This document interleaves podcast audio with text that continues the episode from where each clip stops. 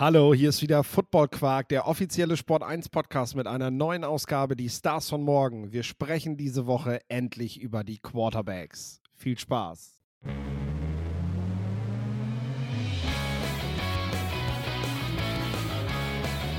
Football Quark. Viel Inhalt. Wenig Masse. Hi Lorenz. Ja, hi Philipp, wie geht's? Hast du Bock? Ja, ich, ich hab Bock. Also, das habt ihr jetzt noch nicht mitbekommen, aber hier direkt vor der Folge haben wir schon ein bisschen gequatscht und ich habe dann direkt gesagt, Philipp, starte die Folge. Ähm, das, das, das muss alles mit rein. Äh, lass uns dann drüber diskutieren. Ähm, ich glaube, Quarterbacks ja eh sehr interessant. Ähm, von daher, ja, ich freue mich sehr. Wie geht's dir? Ja, genau. Äh, Wir, wir können gerne direkt in das Gespräch einsteigen, was wir, was wir besprochen haben gerade oder worüber wir reden wollten. Und zwar, wie halt so gesagt, so, du merkst halt, wenn du, wenn du nochmal äh, intensiv dir die Spieler ansiehst, ähm, und du machst das so isoliert vom Resultat am Ende, also ob die Mannschaft gewonnen hat. Äh, äh, klar schaust du auch auf zum Beispiel Two-Minute-Drills, ähm, wie ein Spieler, wie ein Spieler dort performt, kann er zum Beispiel noch ein Spiel drehen. Aber du legst weniger Wert darauf am Ende, dass eine Mannschaft irgendwie, ja, 45 zu 20 gewonnen hat oder eben verloren hat, wenn das Produkt, wenn das Quarterback-Spiel halt gut ist. Und äh, das, ähm, muss ich sagen, hat doch nochmal meine Sichtweise ein Stück weit verändert.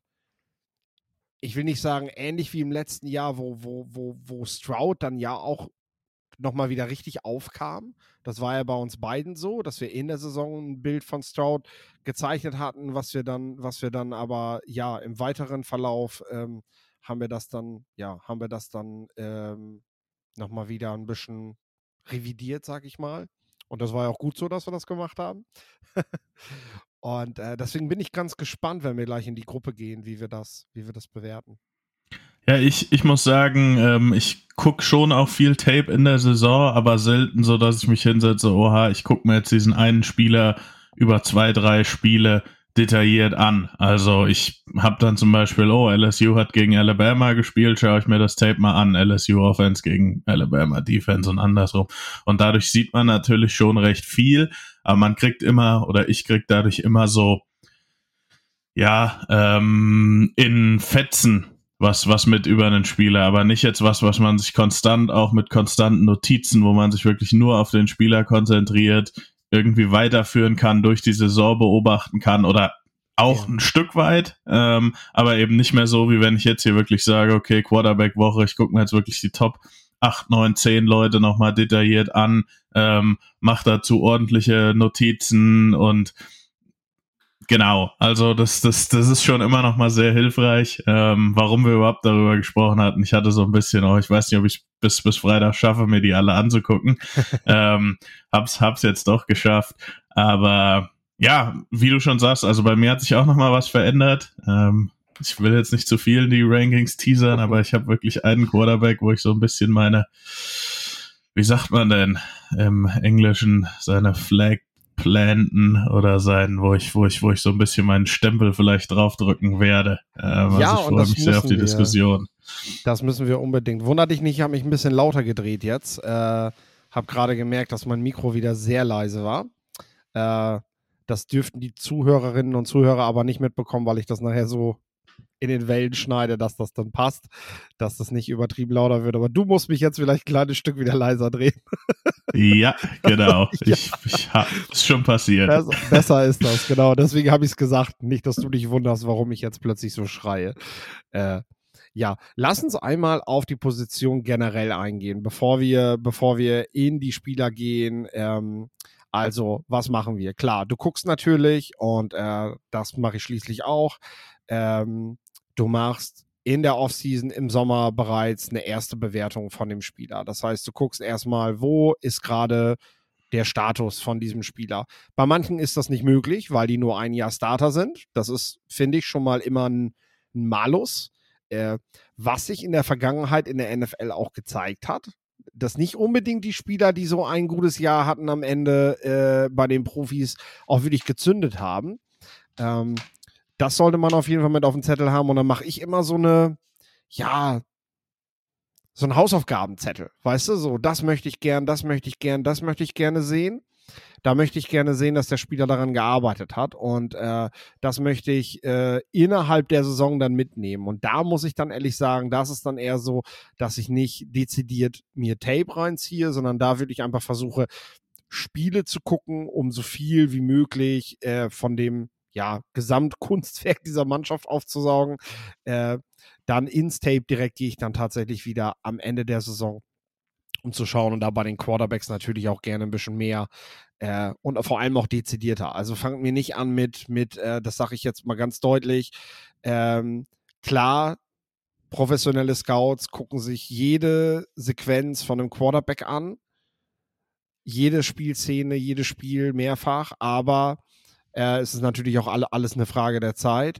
Ich sage aber ganz ehrlich, lieber weniger Spiele und dafür genauer hingucken, ähm, als dass man sich ganz, ganz viele Spiele reinzieht. Denn, ähm, also ich sag mal, bei Quarterbacks habe ich die Slow-Motion-Taste teilweise auf einer Viertelgeschwindigkeit, äh, um wirklich genau zu gucken, wie ist die Armbewegung, wie sind die Abläufe, wie, wie läuft auch die Progression, also wie geht der Spieler gerade durch, ähm, was er, was er da im Spiel sieht. Und da sind wir eigentlich schon bei den Fähigkeiten, die ein Quarterback mitbringen muss. Vielleicht äh, zählst du die einfach mal auf. Oha, ähm, sind eine Menge. Äh, ja, das ist, das, das wird wahrscheinlich noch, noch weniger verständlich, als, als ich letztes Mal versucht habe mit den Defensive Linemen, wo dann auch im Endeffekt alles wichtig war. Ähm, nein, äh, ganz, ganz kurz noch dazu. Also ich finde, beim Scouting ist es generell so, sicherlich möchte man sich so viel angucken, wie es geht, aber andererseits finde ich, irgendwann hat man einen Spieler auch raus. Und das sind eher so die Spieler, wenn ich zwei, drei Spiele gucke und immer noch so keine Idee habe. Meistens ist das dann auch zum Negativen hin so. Und beim Quarterback, mhm, bei Quarterbacks ja. finde ich, gibt's das öfter. Also bei Offensive Linemen zum Beispiel, da weiß ich meistens nach anderthalb Spielen, wen ich, wen ich vor mir sitzen habe und kann dann noch weiter gucken, aber da erinnert sich grundsätzlich nicht mehr total viel dran. Äh, mit Sicherheit gibt's andere Defenses und andere Arten von Rusher und so weiter und so fort. Da wirklich eine Position, die ich sehr schnell sehen kann. Bei Quarterbacks gibt's auch gewisse Dinge, die man sehr schnell sehen kann. Das findet ja, dann kommt vielleicht ganz gut in eine Frage rein. Wie ist ähm, der, der Arm grundsätzlich? Also ich finde, es gibt Quarterbacks, da springt der Arm, so, da, da springt der Ball so richtig explosiv vom Arm. Ich nehme jetzt einfach mal Michael Penix als, als Beispiel, weil ich mir das auch aufgeschrieben habe ähm, der einfach den, den, den Ball so leicht mit einer gewissen, mit, mit dieser Velocity und mit der mit, mit der Kraft auch wirft. Ähm, das finde ich zeigt sich ganz, ganz schnell. Dann guckt man danach, hat er auch einen Touch. Ähm, das braucht man ja auch. Ähm, aber dann eben auch in was für einer Offense operiert er und warum ist dieser Quarterback, wenn wir uns den jetzt angucken und wenn er im Draft ge gedraftet werden soll, was hat ihn im College erfolgreich gemacht und dann was kann ich davon in die NFL übertragen? Und das wird immer schwieriger oder ist schon länger immer schwieriger, weil so diese Pro-Style Offenses gibt es ja beziehungsweise was ist noch eine Pro-Style-Offense? Ich habe ähm, mir Oregon und LSU angeguckt und sehe auch viel, was die Dolphins zum Beispiel machen in diesen Offenses mit viel zu flat aus dem Backfield, ganz, ganz viele Crossing Routes. Ähm, von daher ist ist das ja auch nicht mehr so, dass du an der Sender mit einem harten Playfake irgendwie deine Dig Route 18 Yards perfekt hitten musst. Natürlich gibt's Offenses, die das wiederum machen. Ähm, das macht ja auch gerade wieder das Quarterback Scouting vor allem, finde ich, so schwierig. Ähm, aber trotzdem, man guckt sich eben an, was macht dieser Spieler gut?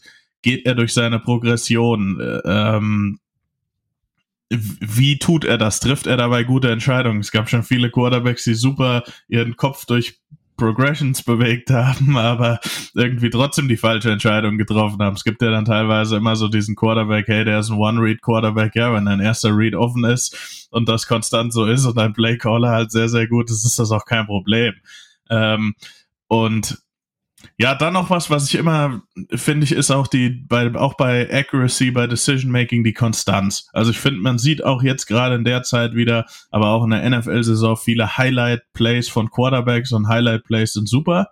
Ähm, Highlight-Plays brauchst du und diese auch immer mal dieses, diesen physischen Aspekt zu sehen, ist top, aber es braucht halt vor allem auf, auf Quarterback auch, aber auf anderen Positionen halt auch diese, einfach diese Konstanz, dass man das konstant machen kann, dass man konstant diesen Read richtig machen kann, dass man konstant zum Beispiel seinen Checkdown findet.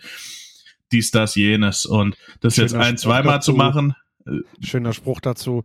Eine kaputte, eine kaputte Uhr geht auch zweimal am Tag richtig, ne? Äh, genau, da sollte man eben darauf achten, dass man nicht so ein, zwei geile Plays sieht und so, oh ja, da hat er einen super, super tiefen genauen Ball, weil das habe ich jetzt gesehen.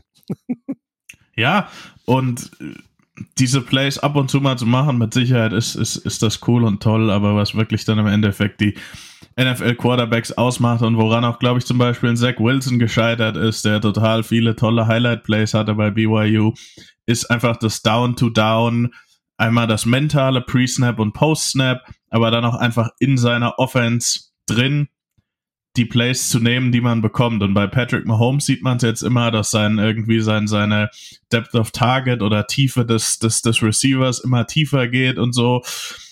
Und wo man dann sagt, boah, wird Patrick Mahomes ein schlechterer Quarterback? Nee, Patrick Mahomes hat halt Tyreek Hill nicht mehr. Patrick Mahomes hat nicht mehr so diese super Receiver um sich rum, die er am Anfang hatte, aber er ist trotzdem mittlerweile so smart und versteht Defenses, versteht seine Offense so gut, dass er halt auch mit kürzerem Passspiel jetzt seine Receiver und die Leute, die er um sich rum hat und die Offense, die ihm Andy Reid dahinstellt, so nutzt, um halt eben auch dieses Jahr und letztes Jahr auch wieder den, den, den Super Bowl zu gewinnen. Und ich finde, das macht im Endeffekt einen Quarterback aus, der richtig top ist. Weiß Mahomes ist jetzt ein krasses Beispiel, den ich mir aber auch in verschiedenen Offenses mit verschiedenen Supporting Casts vorstellen könnte. Und das, finde ich, macht dann auch wirklich so den Quarterback aus, den man in den Top 3 vielleicht nehmen will.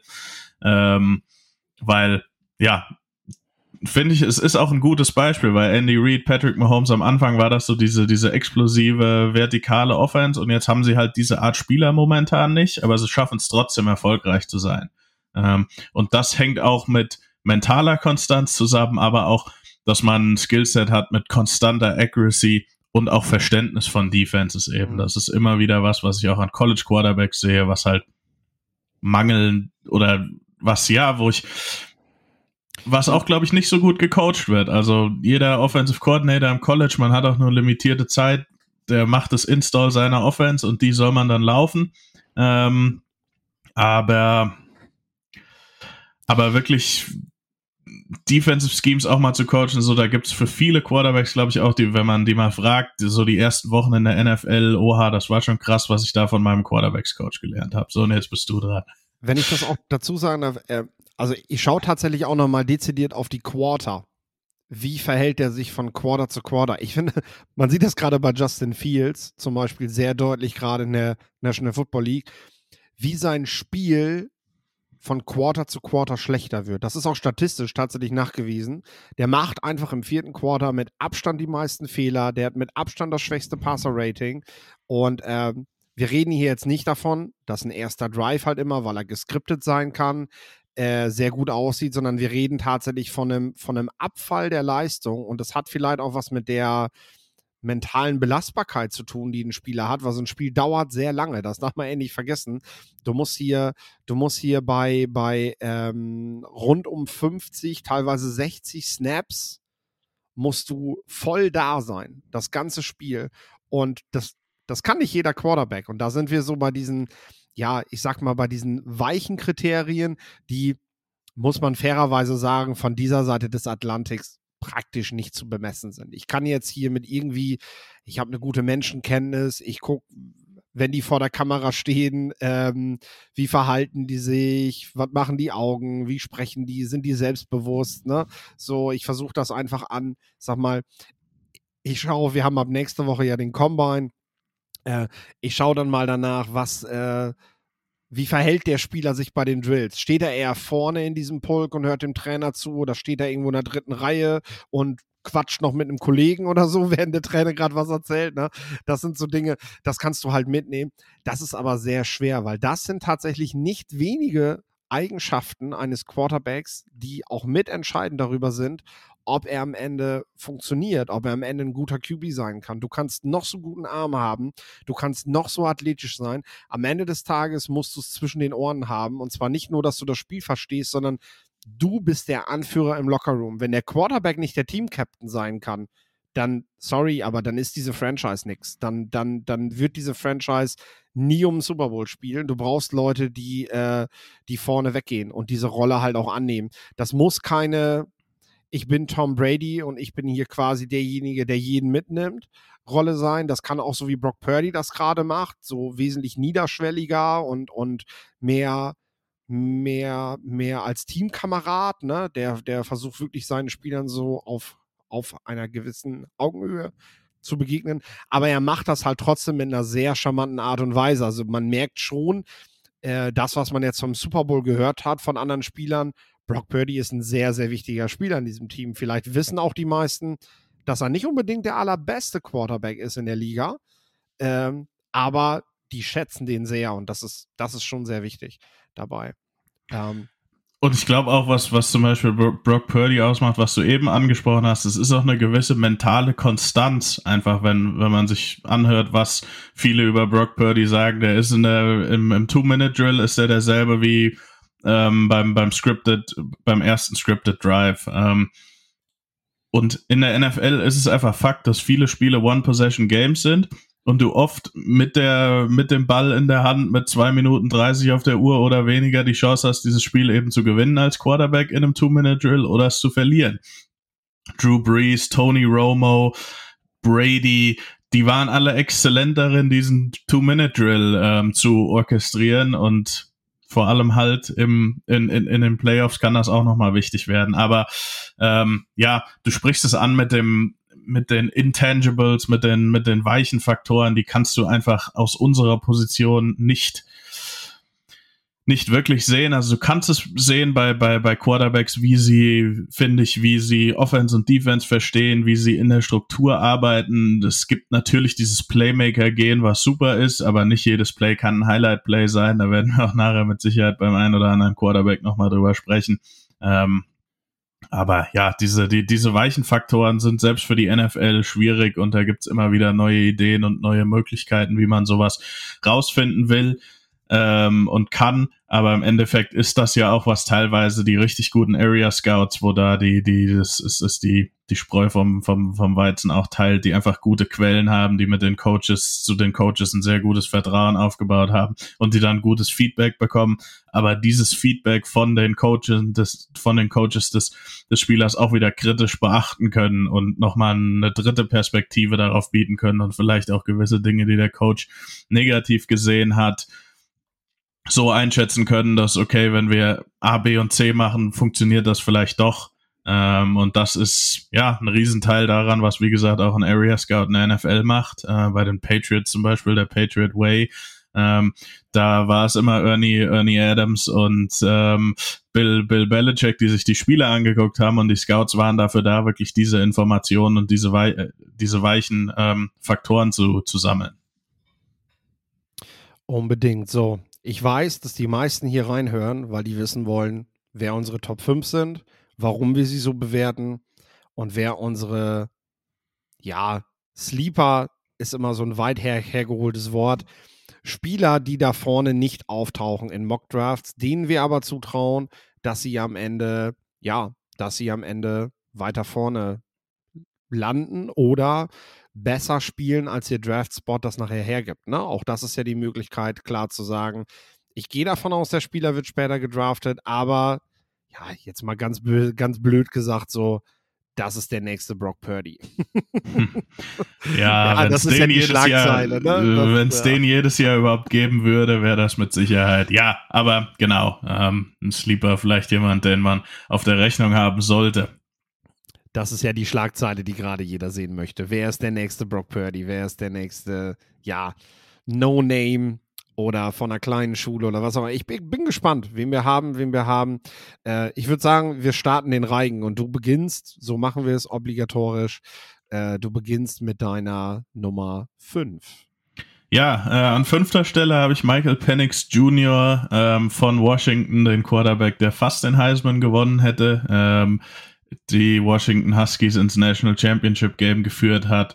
Ähm, als Spieler explosiver Arm habe ich eben angesprochen. Er ist ein Lefty, also sieht es manchmal ein bisschen unkonventionell aus, aber ich habe ihn mir wirklich nochmal in Abfolge ein paar Würfe direkt nachdem ich mir Caleb Williams, Drake May, Bo Nix angeguckt hatte, dachte ich, okay, und jetzt schaust du dir nochmal zwei, drei Würfe von, von Michael Penix an und der Arm ist super, der Arm ist explosiv, der kann mit den Top-Leuten dieser Klasse und auch in der NFL mithalten. Äh, der Ball springt richtig aus seiner Hand. Ähm, und was seine Accuracy und seine, seine Passgenauigkeit angeht, finde ich, ist er überdurchschnittlich. Das muss man einfach sagen. Er ist jetzt niemand, der in Sachen Ballplacement so krasse Dinge macht. Also sicherlich die Jump Balls, da hat er das, das, das gelernt, den Ball halt hoch genug zu werfen, dass Romo Dunse und wie seine Receiver alle heißen, dann, dann Play machen werden. Ähm, aber ja, er, er, er ist genau. Ähm, ich finde, ihm fehlt Touch vor allen Dingen. Also jeder Ball ist, ist um mal Baseball zu nehmen, Fastball. Ähm, das ist was, was ja ähm, nicht immer unbedingt funktioniert, auch in der NFL. Und man muss halt einfach sagen, diese Offense, die bei Washington gelaufen wurde und was er mental darin macht, da wird sich halt wenig in die NFL übertragen. Das muss man einfach sagen. Und da wird er, ich will nicht sagen bei null, aber bei ganz, ganz wenig anfangen, ähm, welche Offenses in der NFL gelaufen werden und welche Progressionen er da machen muss. Ähm, unterm Strich, ja. unterm Strich finde ich, bekommt ein Team, was Michael Penix draftet, einen selbstbewussten Quarterback, der ähm, bei Washington auch ein Leader war und der eben diese Qualitäten mit einem Arm, mit Passgenauigkeit mitbringt. Ich würde ihn in der vierten Runde nehmen. Also ich sehe ihn wirklich am frühen dritten Tag. Da ist, finde ich, sein Wert.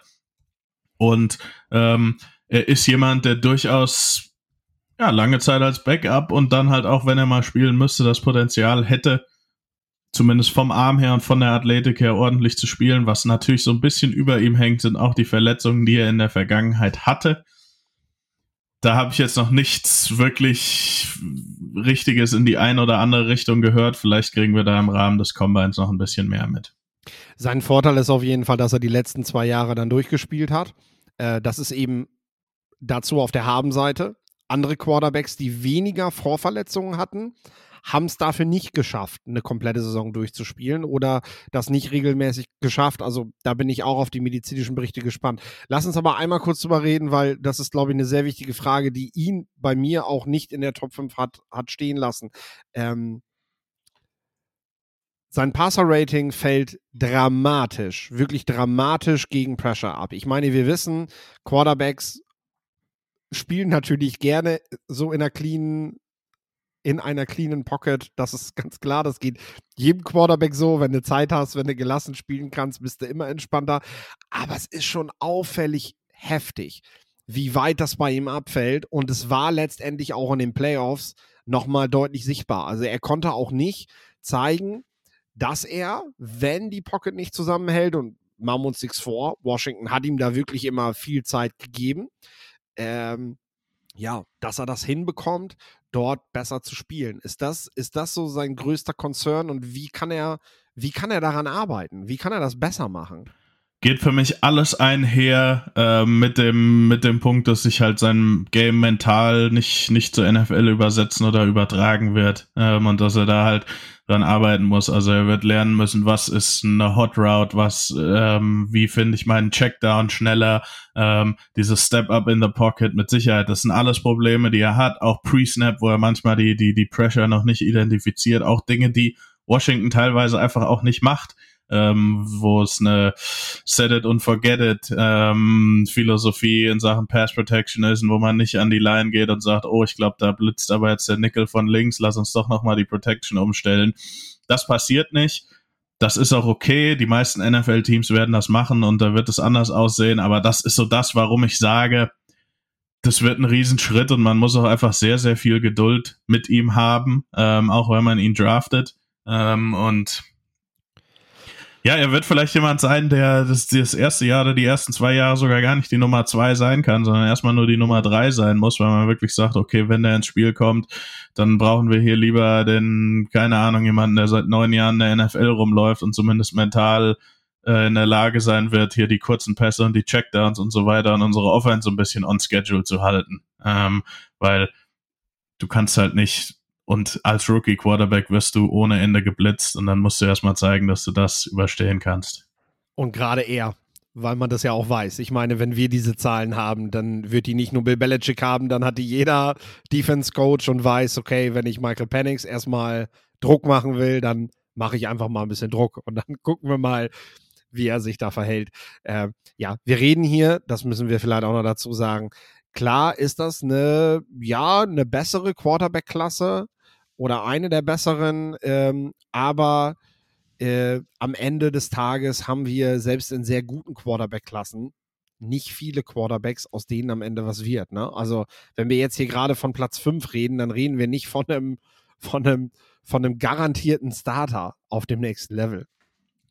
Ja, so. keineswegs. Also, ich finde die Quarterback-Klasse ist okay. Wir haben das ja jetzt gar nicht angesprochen. Ich finde, das ist eine solide Gruppe.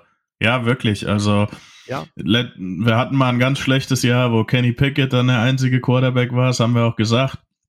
Letztes Jahr war eine solide Gruppe, dieses Jahr sehe ich ähnlich wie letztes Jahr. Hm.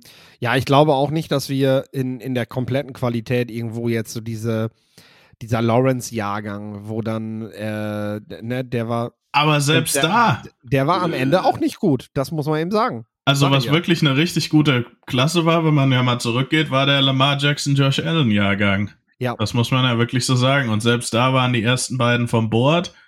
Ähm, Sam Darnold und Baker Mayfield. Ja, ja genau. andersrum. Aber genau. genau. Das ist schon verrückt. Ähm, das könnt ihr nicht sehen, aber ich muss immer, wenn ich meinen Namen sage, das Video, was wir beide sehen können, anlassen, weil Lorenz seine Gesichtszüge nie bei sich halten kann. Das ist immer ganz schön. Der reagiert da immer drauf, was ich mache. Jetzt versucht er sein Pokerface aufzusetzen. Und musste selbst dabei schon grinsen. Ja, genau. Nee, das ist halt immer ganz schön, weil ich, ich, ich, ich merke auch, dass ich meine eigene Rede daran anpasse, wie du auf den Pick reagierst. Oha, nein, das, das, das darf ich natürlich nicht. Deswegen, das vielleicht lasse ich das Video mal weg. Aber ähm, ich habe einen 5. Ähm, weiß nicht, ob er bei dir noch kommt. Bo Nix, Oregon Ducks. Bo Nix ist meine 5. Und äh, ich kann dir auch sagen, warum. Äh, ich gehe frei mit den Worten von Mike Leach, du kannst Genauigkeit nicht teachen. Ähm, du kannst einem Quarterback gerade eben, und wir reden jetzt nicht von den tiefen Bereichen des Feldes, sondern wenn du im Quick Passing Game auf den mittleren Routen einfach Pinpoint bist, dann ist das eine äh, dann ist das eine Stärke, die zum Armtalent, wo du gerade schon von gesprochen hast, auf jeden Fall zugerechnet werden muss. Und ich sag mal, klar, die Offense hilft, keine Frage. Die Offense hat simple Reads, aber 77,4% Genauigkeit ist für vor allem Bo Nix, der in Auburn früher in einem anderen System einfach da, da nicht diese Qualität hatte. Äh, das ist schon bemerkenswert. Das ist bemerkenswert hoch. Ähm, du bekommst in ihm einen guten und sicheren Ballverteiler, ähm, der ja der aber auch bewiesen hat, dass er vielleicht seine Grenzen hat, wenn es um die Komplexität von Systemen geht. Und das muss dir halt irgendwo klar sein. Da ist sein Auburn-Tape auf der einen Seite ein Nachteil, weil er das in jungen Jahren halt gespielt hat, dieses schlechte Tape.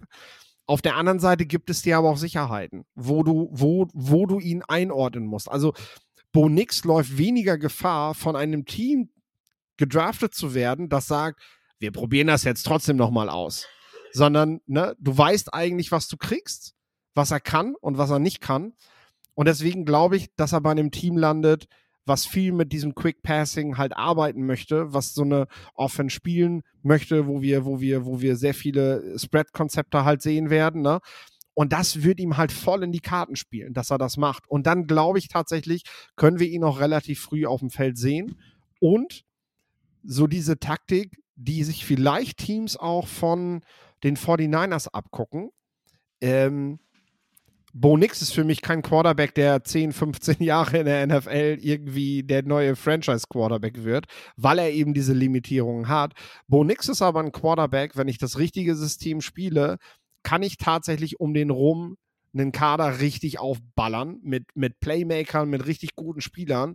Und wie gesagt, ähnlich wie die 49ers es gerade machen, mit viel Lauf, mit, mit, mit, mit richtig guten Spielern, die meine Plays verlängern, weil ich sie einfach genau auf kurzen und mittleren Bereichen anwerfe.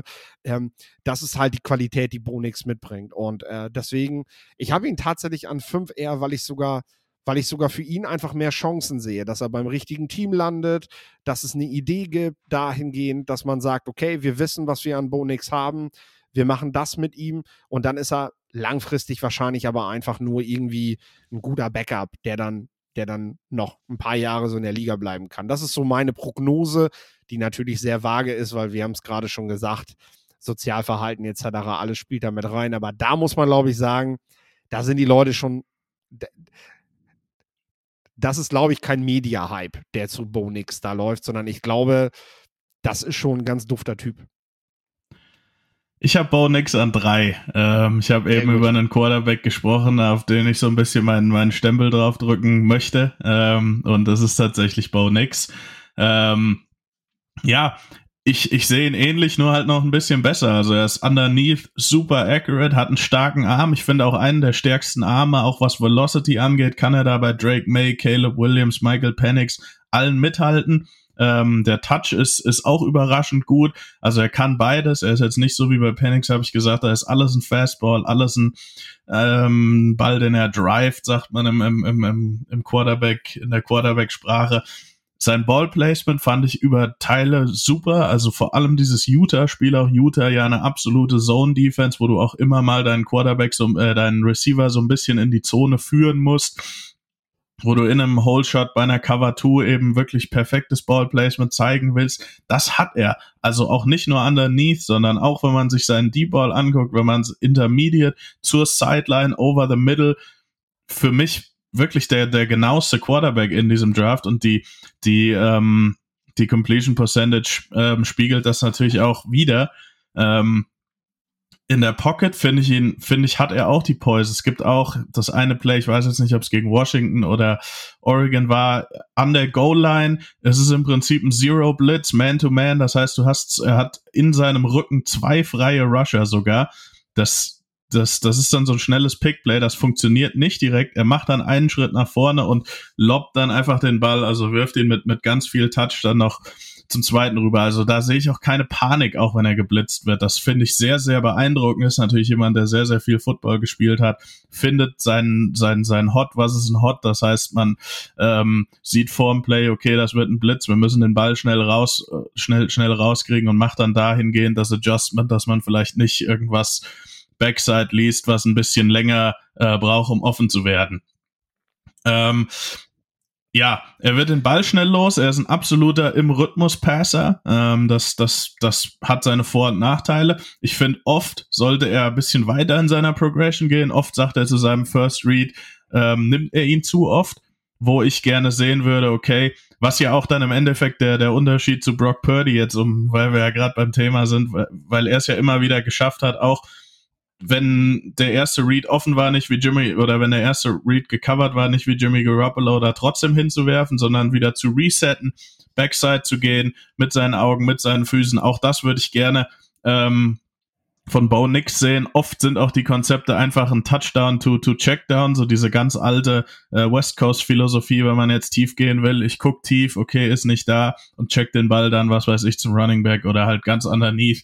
Ähm, da hilft ihm die Offense, wie du schon sagst, auch die Offense. Da gibt's viele Konzepte in dieser Spread Offense, die so in der NFL nicht so viel gelaufen werden. Aber wir haben aber trotzdem teilweise Shanahan gesehen, die das jetzt öfter mal machen. Wir sehen es bei den Packers. Wir haben es vor ein paar Jahren bei Joe Burrow gesehen, die viel aus Empty gemacht haben, wo er auch eben die Qualitäten, dass er den Ball so schnell rauskriegt, genutzt hat ich glaube, in so einer Offense, wie ich sie gerade genannt habe, und viele Teams hätten gerne eben diese Offense, die aus dieser Shanahan-McVay-Schule kommt und die diese Konzepte nutzt, kann Bo Nix ein solider Starter sein, mit noch ein bisschen mehr Entwicklung. Ich würde ihn in der frühen zweiten Runde nehmen. Ich kann sogar sehen, dass wenn du in der späten ersten Runde ein Team bist und sagst, du hast viele Teile um ihn rum, ähm, ihn zu holen. Ich fand es genau richtig, was du gesagt hast, dass er ein Ballverteiler ist. Ähm, ich finde, das ist auch überhaupt nichts, da, da, ist auch überhaupt nichts Schlimmes dran. Ähm, Bo Nix wird niemals ein Mahomes, ein Josh, oder denke ich mal, wird kein Mahomes, Josh Allen irgendwie so ein, so ein, so ein Typ sein.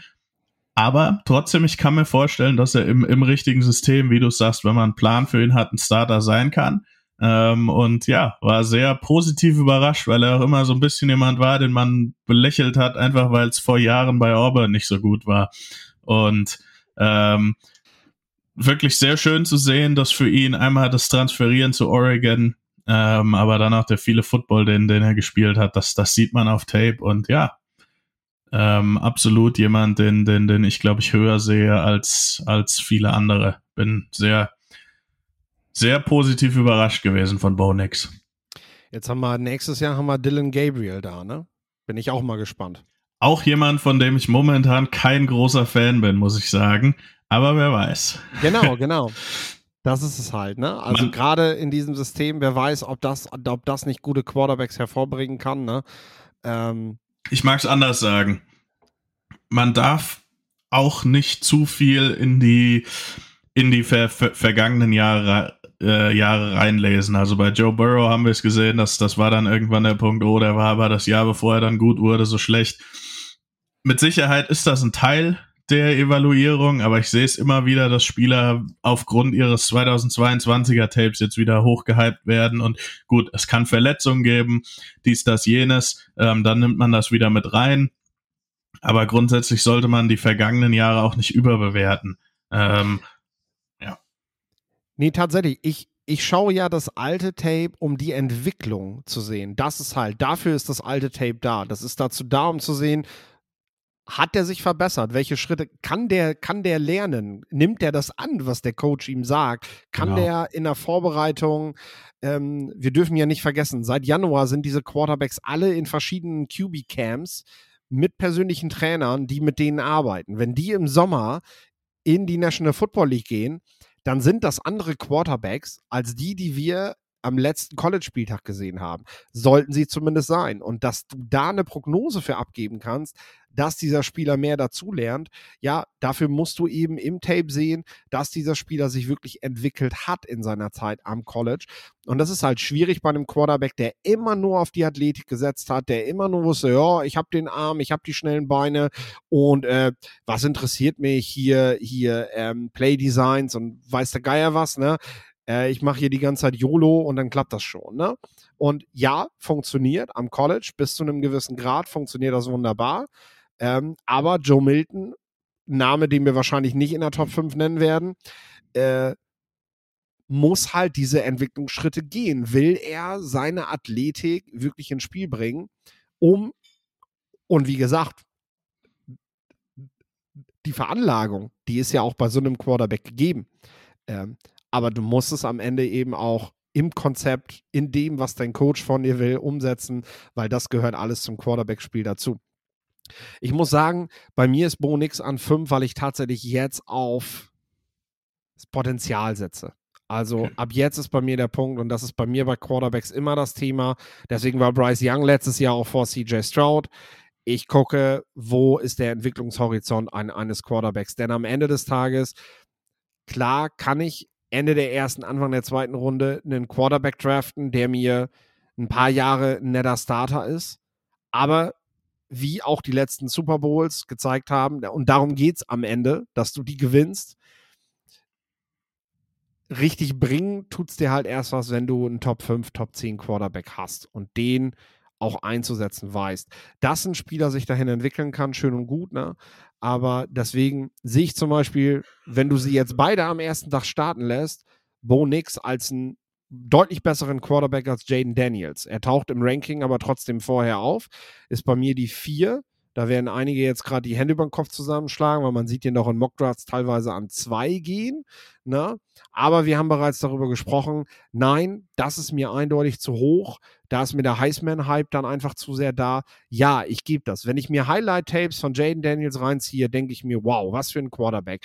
So schnelle Beine, so einen starken Arm, so krasses Ballverteilen auch in den tiefen äh, Zonen, da kommt auch vieles an, was man ihm gar nicht, wo man denkt, oh, da hat er tatsächlich auch eine hohe Genauigkeit. Das sind also keine Plays, wo du sagst, ähm, das macht er nicht konstant und das sind irgendwie glückliche Momente, sondern ja, der kann in der Tiefe ziemlich gut Bälle anbringen. Äh, das kann man ihm schon so attestieren und das ist eine Qualität, die bestimmte NFL-Teams auf jeden Fall zu nutzen wissen. Ähm, ist ja vielleicht so ein bisschen, ja, kriegt er eine ähnliche Bewertung wie, wie damals auch so Justin Fields, der, der, äh, der auch halt einen richtig, richtig guten Deep Ball hatte.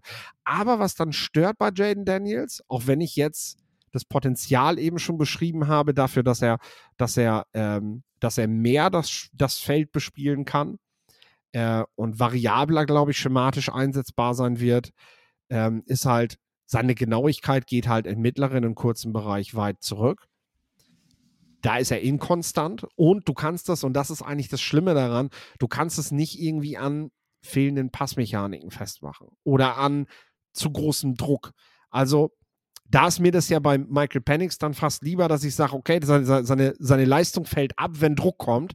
Dann weiß ich, wenn ich, wenn ich an seinem Umgang mit Druck arbeite, wird er darin besser, weil hat er ihn nicht, spielt er ja genau. Bei Jaden Daniels musst du dich gerade fragen, ähnlich wie bei Desmond Ritter seinerzeit, warum bringt er die Bälle nicht an? Warum gibt es immer wieder diese, ja, sind das, sind, sind das, sind das tatsächlich Konzentrationslücken? Ähm, woran kann ich das festmachen, dass er dieses Ballplacement äh, in den Momenten, wo ich halt sage, da will ich halt erstmal, dass er meine Downs abspult, dass er eben nicht durch einen blöden Fehler ähm, vom Platz geht. Äh, und das ist halt so bei ihm so, ja, was ihn bei mir eben nur an die vier bringt. Ne? Ähm, ich habe gestern noch eine krasse Statistik gesehen, die, glaube ich, viel zu wenig äh, geschätzt wird, die ich aber bemerkenswert fand. Ähm, äh, 90 Prozent waren das, glaube ich, 90 Prozent der Drives, bei denen der Quarterback gesackt wird, landen am Ende nicht in einem Score. So, das ist das ist krass. Und das zeigt aber auch, wir reden nicht nur von Sex, sondern das zeigt, wie gering die Fehlertoleranz in der National Football League ist bei Quarterback Play. Wenn du mittlere und kurze Pässe liegen lässt, dann ist das wie ein Sack. Dann ist es, das, wenn, wenn du in deinem Drive ein Play liegen lässt, dann, dann, dann verringert sich die Chance, dass du punktest, halt so immens, dass du dir das einfach nicht erlauben kannst. Und das ist ein Thema bei Jane Daniels, wo ich tatsächlich frage, ich müsste tatsächlich erstmal rausfinden, woran das liegt, um daran arbeiten zu können. Das ist so mein Problem bei Jane Daniels. Ähm, ansonsten, äh, wie gesagt, du siehst, äh, du siehst halt, dass der Mann Potenzial hat und äh, das eben und dass er eben auch schon weitaus genauer und besser spielt, gerade im tiefen Bereich, als zum Beispiel Leute wie Joe Milton. Wir haben ja auch echt einige, wie hieß er noch damals hier, Tyree Jackson oder so, der damals vom College kam, so, so, so, so. Äh, ja, es gibt krasse Athleten, die sind richtig roh. Und da ist Jaden Daniels doch ein ganzes Stück weiter, weil er einfach auch die Spielerfahrung aus, ich glaube, fünf College-Jahren mitbringt, ne? Und zwei Systemen. Ist auf jeden Fall schon lange dabei, ja. Ähm, Genau, ich habe Jaden Daniels auch an vier, deswegen passt es ganz gut. Ähm, für mich ist so jemand, wo es wirklich dieses Jahr alles zusammengepasst hat, von einer richtig guten Offense um ihn rum zu einem zu einer schematisch guten Offense ähm, bei bei LSU, einer guten Line, guten Receivern, aber dann auch eben den den Schritt, den er gemacht hat, ähm, wirklich auch jetzt nochmal mit ein bisschen Reflexion, ein bisschen Abstand auf die Saison wirklich stark gespielt hat. Ähm, Im College-Zug ich finde, sein Arm ist gut. Ähm, der Touch ist auch da. Also auch beim, beim Deep Ball sieht man es immer wieder, dass er da gute Dinge auspackt. Ähm, die Offense, wie gesagt, ich habe es eben schon mal gesagt, was ist noch eine Pro-Style-Offense? Ich sehe da teilweise so viele Dinge, die man dann sonntags wieder von den Dolphins sieht, mit vielen Crossing Routes, recht einfache Konzepte, aber eben auch sehr vertikal. Ähm, finde sein Decision-Making, ich glaube, er sieht Defenses nicht gut. Das ist so ein, so ein, so, so, so ein bisschen sowas, wenn spät nochmal eine Rotation kommt, ähm, wenn er pre-snap was anderes antizipiert und das ist natürlich schwierig, das zu machen. Ähm, aber dann diese, diese Saban-Defenses, die ja grundsätzlich eine Too-High sind, aber ja dann gerne auch ein Quarterback nochmal ähm, ja, ähm, verwirren. Ich glaube, da hat er durchaus auch seine Probleme, wo dann mal ein Deep Ball in Double Coverage geht, wo man sich denkt, okay, da sieht er das das, das Feld einfach immer noch nicht so ähm, gut, findet dann seinen Checkdown nicht. Ähm,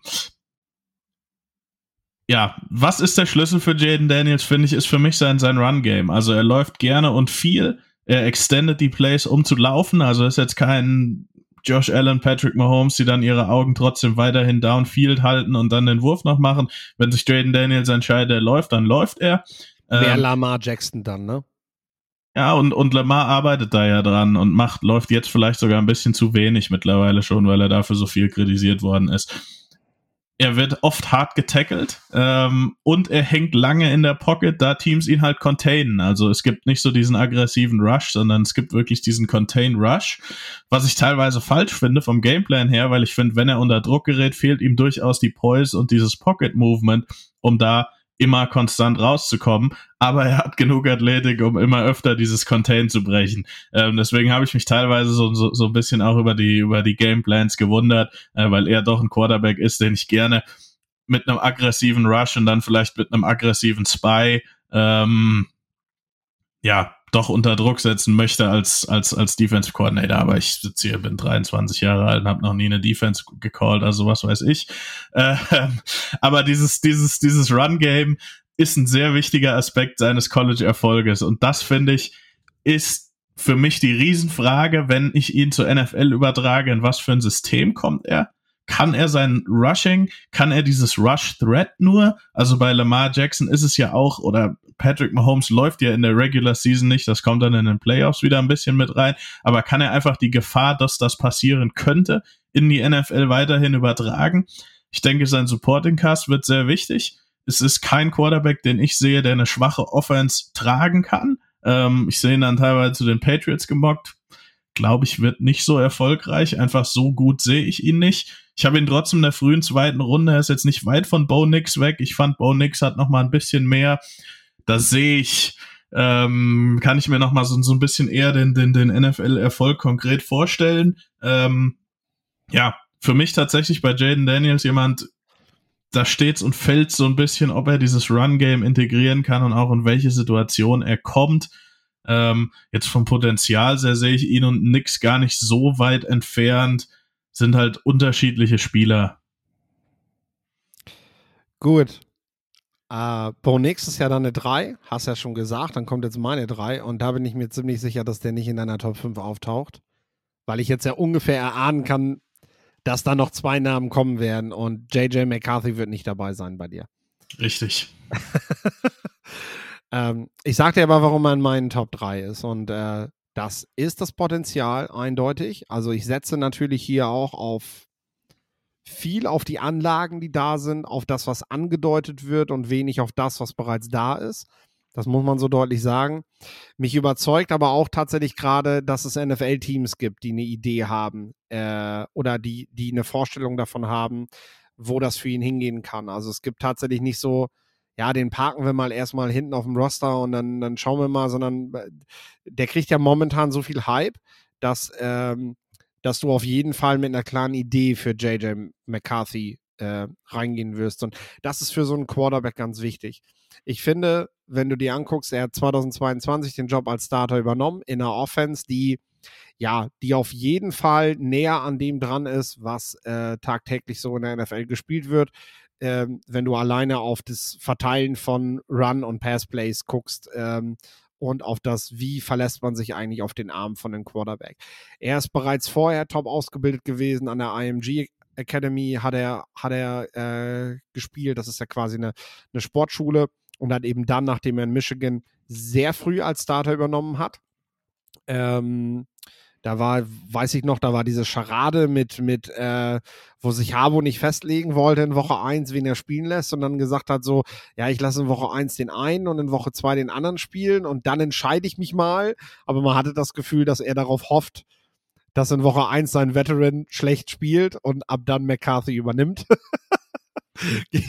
klassisch, klassisch Jim Harbour, so eine Oldschool-Entscheidung zu treffen. Genau, weil er damit einfach den Rückhalt auch im Team nicht verloren hat. Er hat den gestandenen, langfristigen, äh, also den, den gestandenen, auch erfolgreichen, ich weiß gar nicht mehr, wer es war. Der Kate hat das McNamara. Jahr davor, McNamara, genau, der hat das Jahr davor ja auch Michigan wirklich gut geführt und diesen, diesen, naja. Also, ich weiß, was du er meinst. War, er war ein wichtiger Spieler für dieses Team. Er war mental da. Und das ist halt, du willst ja als guter Headcoach, willst du dir das ja nicht kaputt machen. Du willst ja nicht, dass dieser Quarterback von dir degradiert wird und du die Mannschaft gegen dich aufbringst. Ne? Das möchtest du nicht. Und so konnte er das allen Außenstehenden wie Beteiligten in der Mannschaft gut verkaufen. McCarthy hat da übernommen, Jahr 1 ganz gut gespielt und dann hat er im Jahr drauf seine Completion Rate um 7,7 Prozentpunkte erhöht auf 72,3. Ball Placement halt wesentlich besser geworden. Und was er halt hat, ist, ja, da geht richtig Zip in den Ball. Also äh, eine scharfe Rotation, die er in, in seine Bälle legt. Ähm, damit kann er jedes noch so kleine Passfenster auf dem Feld anwerfen. Also er hat auf jeden Fall den Arm, um das ganze Feld zu bespielen. Er ist sehr athletisch, explosiv in seinen Bewegungen. Ich glaube, dass er dich jetzt beim 40-Yard-Dash weniger umhauen wird, ähnlich wie das auch bei Mahomes zum Beispiel damals gewesen ist. Aber wenn es darum geht, so auf seine ersten zwei Schritte zu gucken, dann ist da schon richtig viel Dampf drin. Und das ist, hat man halt auch gesehen bei anderen Quarterbacks. Es ist nicht entscheidend, dass du den Longspeed hast, sondern dass du dich halt mit sehr, sehr schnellen blitzschnellen Bewegungen, zwei, drei Schritte aus der Pocket heraus manövrieren kannst oder dem Druck entgegenstellen kannst. Und äh, das ist eine Qualität, die er mitbringt, finde ich. Und ähm, du siehst halt schon, dass er nicht ausschließlich versucht, die Pocket zu verlassen, sondern dass er auch immer wieder versucht, durch die Pocket hindurch zu navigieren, dass er diese Bewegungen dafür nutzt, macht sich damit stets zum Abwurf bereit. Ähm, und äh, physisch würde ich zumindest von meinem Eye-Test sagen, sind wir nicht mehr bei diesen 200 Pfund, die da irgendwo stehen bei ESPN, sondern da hat er, glaube ich, schon gewaltig draufgelegt. Äh, das wird sich ja dann beim Combine äh, entweder bestätigen oder ähm, ja, das werden wir nächste Woche sehen, sagen wir mal so, was die Measurements ergeben.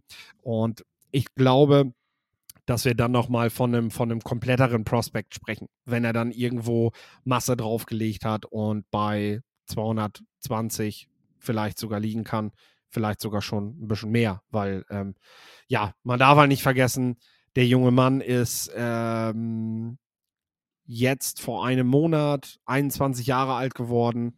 Äh, das ist halt auch krass, wenn man bedenkt, was du halt mit ihm eventuell im richtigen Team machen kannst, wenn du ihn, wenn du ihn noch mal kurz warten lässt, weil die Frage ist ja tatsächlich die, die, äh, die JJ McCarthy sich gestellt hat. Mache ich jetzt noch das Jahr am College, trotz der ja guten Prognosen, die ich gerade bekomme, mit neuem Coach? Ähm, wenn Harbo nicht mehr da ist, oder gehe ich diesen Schritt und ja, bin dort, auch wenn ich da vielleicht nicht in Jahr 1 Starter bin, auch in einem, in einem, in einem Staff, wo ich gut entwickelt werde, wo man eine Idee hat, was man mit mir halt machen kann. Ne? Und ähm, das ist halt äh, etwas, was ich McCarthy gebe. Mental hört man sehr, sehr viel Positives von ihm. Äh, Jim Harbour hat auch große Stücke auf ihn gesetzt die ganze Zeit. Ähm, das sind auch, denke ich, nochmal die Attribute, die wir von hier aus zwar schwer bewerten können, die aber auch eine Rolle spielen bei ihm und äh, die mich ihn von diesen Quarterbacks, wo ich das Potenzial gewichte und sage, ich habe es aber auf dem Feld noch nicht so komplett gesehen da ist er gegenüber Jaden Daniels und solchen Leuten eben, finde ich, vorne. Und mittlerweile finde ich es tatsächlich auch gerechtfertigt, dass er in Mock Drafts, ja gut, ein Top 10 Pick ist für die wenigsten Quarterbacks gerechtfertigt, muss man ehrlicherweise sagen. Das obliegt einfach auch der, dem, dem Muss, dass man einen Quarterback braucht. Ne? Sicherlich ist JJ McCarthy ein Spieler, den man auch lieber gerne am Ende der ersten Runde haben möchte. Ähm, aber das können halt die Raiders und Patriots nicht. Die Möglichkeit haben sie nicht. Also müssen sie ihn da holen, wenn sie ihn haben wollen. Mir geht es tatsächlich anders. Also ich sehe, ich, ich habe JJ McCarthy deutlich tiefer, äh, muss ich ganz ehrlich sagen. Dafür waren dann auch, wenn man sie jetzt gerade rankt, ein paar andere dabei, die ich dann doch ganz gut fand. Ähm, also ich finde bei, bei, bei JJ McCarthy hat, hat auf dem Feld, ähm, finde die Pocket Presence ist ein Problem. Ähm, ich finde sein Accuracy und Timing ist auch was, was sehr inkonstant ist und gerade in großen Spielen eher nicht da war. Also gerade im Rose Bowl waren immer mal so Timing-Sachen, wo er dann viel zu spät ist, ähm, wo der Pass auch nicht genau ist, wo ihm auch, glaube ich, so ein bisschen die, die Größe fehlt. Ich finde auch den Arm. Wir haben jetzt eben schon Michael Penix, Bo Nix angesprochen, nachher haben wir noch Drake May, Caleb Williams, irgendwie Jaden Daniels. Auch da finde ich, ja, der Arm ist okay, aber ist jetzt nicht so dieser, elitäre Arm. Also ich finde, es gibt wirklich so, sowieso unter diesen Top-Quarterbacks keinen, wo ich sage, boah, da ist jetzt eine absolute, also das, das, das, das Armtalent fehlt. Aber ich finde nicht, für mich hat sich JJ McCarthy da auch nicht irgendwie absetzen können, ähm, wo ich, wo ich sage, okay, deswegen sage ich es jetzt und teilweise auch sein Decision-Making. Ja, teilweise ist es gut, gerade früh in der Saison, Aber später in der Saison dann, wo Michigan dann auch in den wichtigen Spielen ja wirklich wieder krass zum Run-Game gegangen ist, im Prinzip in der zweiten Hälfte nur noch den Ball gelaufen ist, ähm, sei das das Alabama-Spiel, sei das das Ohio State-Spiel, wo ich mir öfter mal gedacht habe, was macht er denn jetzt? Also du musst das ja im Prinzip richtig, ja. nur noch deine Offense ähm, on, on, on track halten, so ein bisschen das, was dem Game Manager vorgeworfen wird, und dann wirft er auf einmal einen Ball fünf Yards in, in Triple Coverage. Also kein Deep Ball jetzt irgendwie, mhm. der 60 Yards, sondern sind halt zwei Safeties da und ein Corner. Nee, so kurze Dinger. Ah, nee, ähm, und. Das ist äh, tatsächlich so, wenn ich das kurz mhm. sagen darf, das, das ist tatsächlich so, das habe ich auch gesehen, das habe ich bei Twitter auch öfter kritisiert, wenn ich Michigan-Spiele gesehen habe. Ich muss aber dann einfach fairerweise sagen, vergleiche ich dann einen zu dem Zeitpunkt 20-jährigen JJ McCarthy in seinem zweiten Jahr als Starter mit einem 5-Jahre-Starter Jaden Daniels, der bald 25 wird, ja, dann weiß ich das anders zu gewichten. Ne? Dann muss ich das einfach anders einordnen. Und dazu jetzt mein abschließender Satz. Ähm, JJ McCarthy ist jemand, der glaube ich, oder ich habe halt ein gewisses Vertrauen zu, zu, zu Jim Harbour, ähm, kann es aber halt einfach so nicht feststellen, dass er eine spezielle, ähm, im positiven Persönlichkeit ist. Ähm, und ist jemand, den du länger entwickeln musst. Das Problem ist, wenn du in der ersten Runde gedraftet wirst, wirst du nicht mal dein Rookie-Jahr sitzen. Dann wird in Woche 10 irgendwann der Starter meistens, also außer bei Jordan Love, bei wirklich allen anderen hat es ja, hat, hat's ja nicht funktioniert, dass man wirklich sagt, okay, den lassen wir über Jahre sitzen und entwickeln wir über Jahre. Vielleicht sollten es mehr Teams machen. Ich hoffe, Jordan Love ist ein gutes Beispiel davon, aber der Druck, diesen First-Round-Quarterback dann spielen zu lassen, ist oft so hoch, dass er dann irgendwann in seiner Rookie-Saison schon spielen muss. Und dafür ist JJ McCarthy, glaube ich, überhaupt nicht ready. Ist für mich eine riesen, ein Riesenprojekt ähm, und ja, ich, ich, ich, ich ähm, bin nicht, ich wette nicht auf ihn. Ich habe ihn, wie gesagt, tiefer. Ich würde ihn erst am dritten Tag nehmen, aber so ist es halt. Genau, du sagst, du sagst ja eigentlich, ich wette nicht auf ihn. Und das ist tatsächlich so. Als GM in der Lage sind wir nicht. Deswegen kann ich hier auch ganz entspannt sitzen und sagen, JJ McCarthy ist meine Nummer drei äh, weil ich werde dafür, mein, mein Job hängt davon nicht ab. Ich kann am Ende sagen, oh, habe ich falsch gelegen, so, fertig, ne? Ähm, ich kann einfach, kann einfach für den Spieler eine Lanze brechen und das ist relativ simpel. Ein GM in der National Football League trifft eine Quarterback-Entscheidung in der ersten Runde und macht eigentlich seine weitere Karriere daran fest. Nicht nur den Job, den er gerade hat, sondern bedenken wir, wie wenig GMs eine zweite Chance in der NFL bekommen. Äh, macht er eigentlich seine komplette berufliche Karriere daran fest, was dieser Quarterback kann oder nicht kann. Und da sage ich ganz ehrlich, um jetzt mal den Schritt auf Platz zwei zu gehen, ähm, da bin ich dann bei Drake May. Äh, ich verstehe NFL-Entscheidungsträger, die sagen, da gehe ich eher mit Drake May. Dass, äh, wenn ich, wenn ich halt und wenn ich nun mal Top 5 dran bin und ich brauche einen Quarterback, dann ist das mein Job. Dann, es gibt GMs, ähm, die, die, die, die wollen das vermeiden. Also die wollen echt gerne spät einen Quarterback draften. Sage ich ja auch, das könnte bei Ryan Poles halt auch ein Gedankenspiel sein. Er Justin Fields nicht gedraftet. Er könnte das halt noch mal ein Jahr rauszögern, wenn er möchte. Äh, und niemand könnte ihn dafür haten, wenn er das macht. Also, ne? Oder wenn er muss, wenn du halt keinen Quarterback hast, den du so hoch siehst. Ähm, ja, dann, dann musst du ja keinen nehmen, nur um einen zu nehmen. Genau, er ist auf jeden Fall in der Situation, dass er das noch vermeiden kann.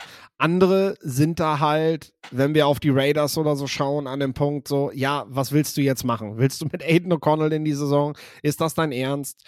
Äh, nee, du bist jetzt dran. Du musst jetzt einen Quarterback nehmen, du, du, du, äh, und äh, es muss der sein, der dir am besten gefällt. Es ist dann vielleicht nicht derjenige, von dem du sagst, das ist das neue Face of the Franchise, sondern das ist der, der mir am besten gefällt aus diesem Jahrgang, weil ich, weil ich dran bin. Ne? Wir können nicht in die Saison gehen und hoffen, dass wir das Stadion voll kriegen mit Aiden O'Connell. Oder auch bei den Patriots hat man jetzt gesehen, was Mac Jones kann und was er nicht kann. So, äh, äh, du, du, du, du, du kannst das als Franchise nicht verkaufen. Ähm, ja, Drake May. Warum Drake May, der heimliche Quarterback 1 dieser Klasse, wenn man so will? Manche äh, haben ihn in Mock Drafts tatsächlich jetzt mittlerweile später. Er fällt gerade so ein bisschen ab. Bin gespannt, was da eventuell noch, ähm, was da eventuell noch zu gesagt wird. Äh, klar, er kommt von der UNC, von derselben Schule wie Mitch Trubisky und Sam Howell.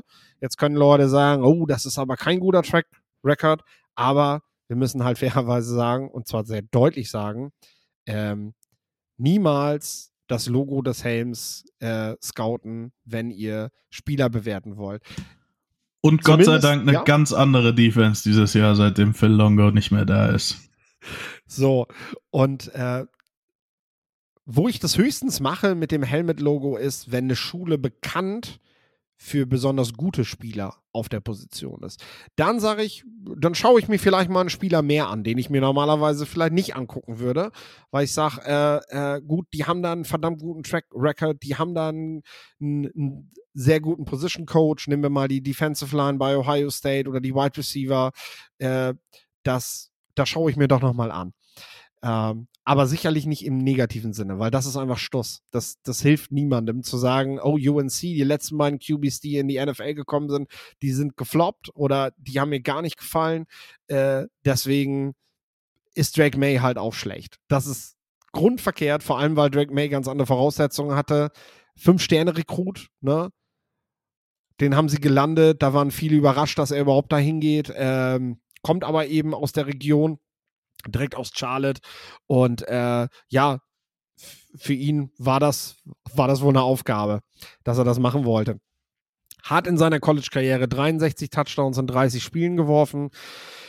Zusätzlich 16 Rushing-Touchdowns am, am Boden. Ich glaube, das beschreibt schon mal ganz gut, was seine Qualitäten ähm, im Playmaking sind. Ähm, er ist ein exzellenter Athlet, also das sollte man, da sollte man ihn nicht äh, gegenüber anderen Quarterbacks dieser Klasse hinten rüberfallen lassen. Dazu hat er einen sehr robusten Körperbau, ähm, den er spritzig und schnell bewegen kann, was ich hatte das bei McCarthy gerade schon beschrieben, was äh, ihm eben die Möglichkeit gibt, sehr spritzig und mit kurzen, schnellen Schritten sich durch die Pocket zu bewegen und nicht eben sofort raus zu scramblen und äh, das nächste Runplay zu nutzen, was er dann aber auch macht. Also es ist nicht so, dass du, ähm, dass du Drake May nicht auch mal laufen siehst. Äh, genau Ballplacement eigentlich auf allen Bereichen des Feldes exzellent. Ähm, du hast äh, neben einem harten Schwung, den er wirft, also, also er kann mit, mit, mit voller Kraft, mit Genauigkeit und mit Ballgefühl den Ball anbringen. Also es gibt, gibt quasi ja die drei verschiedenen Arten, Plays zu machen äh, und die ja auch situativ.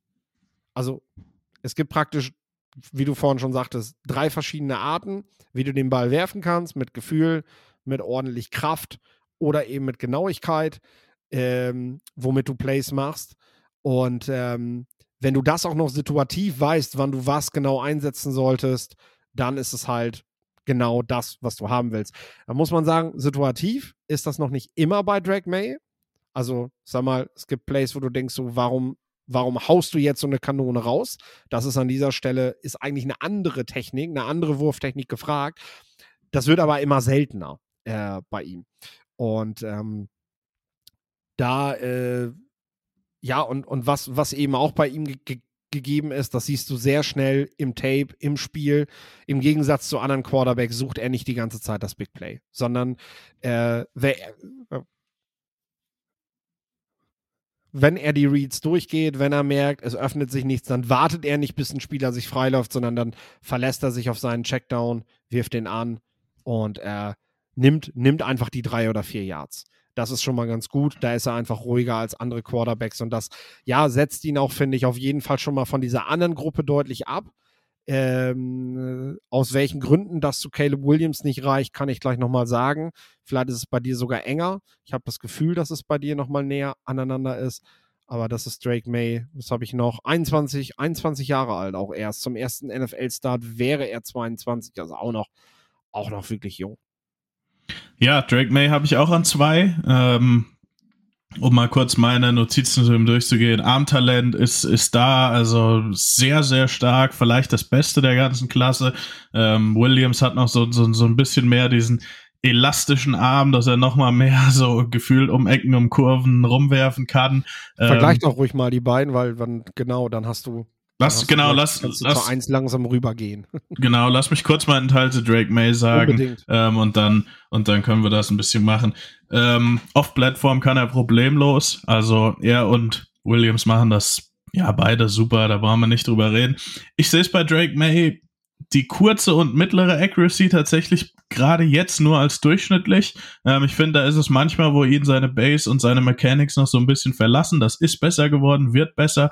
Hat jetzt auch das erste Jahr wirklich eine Mechanics gehabt, die ein Stück weit in die NFL zu, zu übertragen sind. Ähm, vielleicht liegt es auch daran, sein Deep Ball ist super, also absolut überragender Deep Ball. Ähm, finde ich, da, da, da macht er teilweise Würfe, die, die sehr, sehr stark sind. Erinnert mich so ein bisschen an das, was auch jetzt Justin Herbert geworden ist, muss ich wirklich sagen. Einer der besten Deep Passer in der NFL. Ja, ähm, er geht durch seine Progressions, ähm, aber die Entscheidung, die er trifft, finde ich sehr, sehr inkonstant. Also selten ist er hat, hat er so dieses Instinktive schon. Auch das kann davon kommen, dass er eben aus dieser Phil Longo Offense kommt und davon einfach zwei Jahre diese äh, Entwicklung da nicht gemacht hat. Das ist dieses Jahr auf jeden Fall besser geworden, aber die Entscheidung, also er will das, er möchte das, er möchte Read 1, 2, 3, Checkdown oder so durchgehen. Es, es gelingt ihm noch nicht immer, das richtig zu machen. Und das ist ja aber auch im Endeffekt die hohe Kunst des Quarterback-Plays, warum damals zum Beispiel Joe Burrow für mich einer der besten Prospects der letzten fünf bis zehn Jahre auf der Quarterback-Position war. Ähm, ich finde, er hat die Ruhe in der Pocket. Grundsätzlich hat er diese, diese Poise, die man da gerne hat.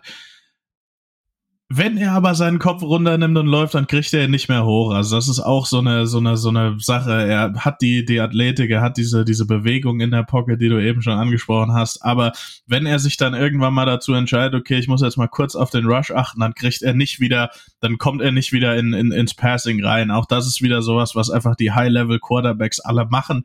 Ähm, was er lernen muss. Ich sehe Drake May auch in meiner Bewertung der ersten Runde ist auch jemand, auf den ich wetten würde aber gebt dem Jungen Zeit. Der wird sich Jahr für Jahr verbessern.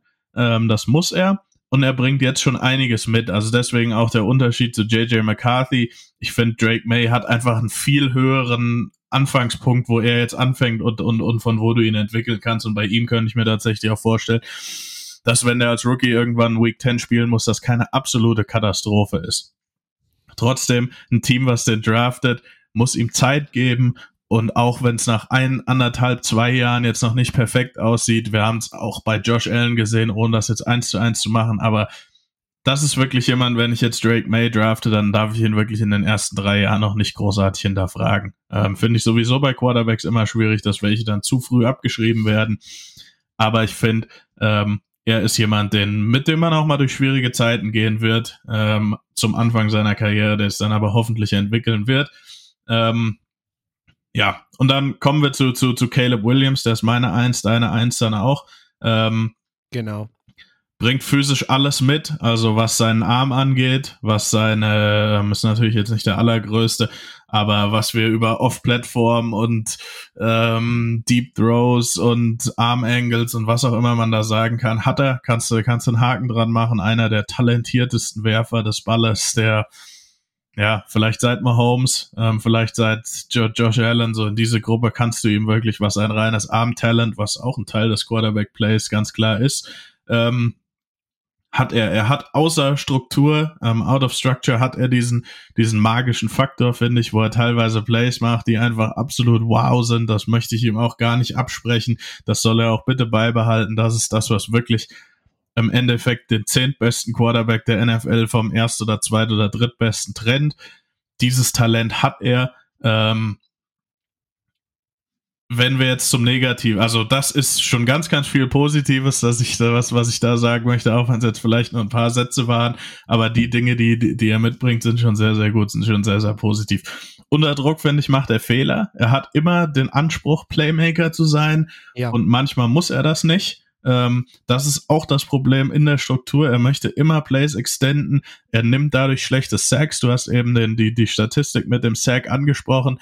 Und das ist was, was ich dieses Jahr gehofft hatte zu sehen. Wir haben ja schon viel über Caleb Williams gesprochen, aber was er einfach nicht, nicht gemacht hat und, und, und wo er sich dementsprechend in, in dieser USC Offense auch nicht entwickelt hat.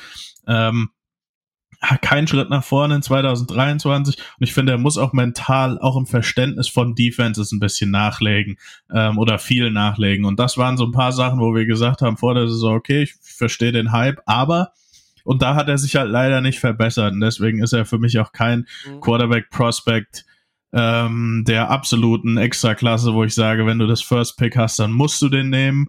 Ähm, das finde ich, ist er deswegen einfach nicht. Ähm, Drake May, um jetzt nochmal zu vergleichen, warum ist Drake May trotzdem noch meine zwei, finde ich, ist dahingehend auch nicht so viel besser geworden und hat sich dahingehend nicht so sehr abgesetzt, dass ich sage, den setze ich jetzt an die eins, aber grundsätzlich sehe ich die zwei jetzt auch nicht furchtbar weit auseinander. Ähm, was man bei Caleb Williams, glaube ich, noch sagen muss, ist, dass er off-field, dass da durchaus ein paar, ich sag mal, Geister um, um, um, um ihn rum spuken, die auch einigen NFL-Teams nicht passen werden. Sein Vater ist auch ein, ja, ähm, ein Charakter, der, ähm, wie, wie drücke ich das jetzt aus, der ähm, durchaus mal unkonventionell handelt, was nicht jedem passen wird. Ähm, und ja, auch mit ihm, finde ich, muss man Geduld haben, wenn man ihn draftet. Ähm, er könnte jemand sein, der, so wie er jetzt gerade spielt, eher so auf Kyler Murray-Niveau vielleicht ist, vielleicht ein bisschen schlechter als das. Er kann zum absoluten Top-QB werden. Ich hab's in meiner Zeit, in der ich das mache, selten gesehen, dass jemand diesen riesen Schritt macht, dass wirklich in der Struktur der Offense nicht viel geht und dass man sich dann dahingehend wirklich so krass entwickelt. Der Einzige, der es vielleicht wirklich geschafft hat, ist Patrick Mahomes oder war Patrick Mahomes. Da ist das Potenzial, das ist ganz klar, das Potenzial ist auch das, warum er im Endeffekt an erster Stelle ist. Aber vielleicht wird er auch einfach zu einer schlechteren Version davon, die in der Struktur immer nur noch Durchschnitt hat, aber dann immer mal wieder dieses Play hat, was diesen Wow-Faktor, diesen Playmaker-Faktor, aber auch dann die Fehler und die Interceptions, die Turnover, die Sacks vielleicht nicht abstellen kann. Ähm, das ist wahrscheinlich realistischer für, für Caleb Williams Projection zur NFL und was er dann irgendwann mal realistisch sein wird. Ähm, ein polarisierendes Prospect, jemand, der ganz, ganz schwierig, finde ich, für mich zusammenzufassen ist. Und wenn ich jetzt vor einem GM stehen würde und sagen würde, okay, wie siehst du wirklich Caleb Williams in drei Jahren in der NFL? Schwer zu sagen. Ich habe es jetzt eben ein bisschen versucht. Ähm, ich hoffe, dass das, das war ja ähm, ganz hilfreich. Ja, und das ist ja tatsächlich eine, eine sehr harte Nuss, die vor allem meine Bears ja auch zu knacken haben. Ähm, weshalb eine Entscheidung eigentlich nur am Combine-Wochenende oder unmittelbar danach getroffen werden kann. Denn gerade die Dinge, die du angesprochen hast, ich meine, das Thema Decision Making, Entscheidungsfindung, das ist im Prinzip, ist dieser Malus bei, bei meiner Top 4. Also Jaden Daniels, JJ McCarthy, Drake May und Caleb Williams haben das alle als verbesserungswürdig dastehen. Äh, Bo Nix hat es nicht. So, äh, um das einmal klarzustellen. Äh, und darum, darum geht es letztendlich. Ne? Du versuchst in den Interviews nächste Woche, du versuchst in Gesprächen mit Menschen, die im Umfeld sind von Caleb Williams, äh, wo, wo die Bears ja, um jetzt bei dem Thema zu bleiben, einfach auch einen guten Zugang haben ähm, aufgrund dessen, dass äh, Justin Fields und Caleb Williams über der, dasselbe, über, über dasselbe Quarterback, äh, über denselben über dieselbe Quarterback-Schule kommen, also in, wo sie in der in der Offseason trainieren. Shane Waldron ist dort auch angehängt an, an diese Sache. Quarterback, ah, ich komme gerade nicht drauf. Egal. Ähm, auf jeden Fall. Collective. QB Quarter, Collective. QB Collective, genau.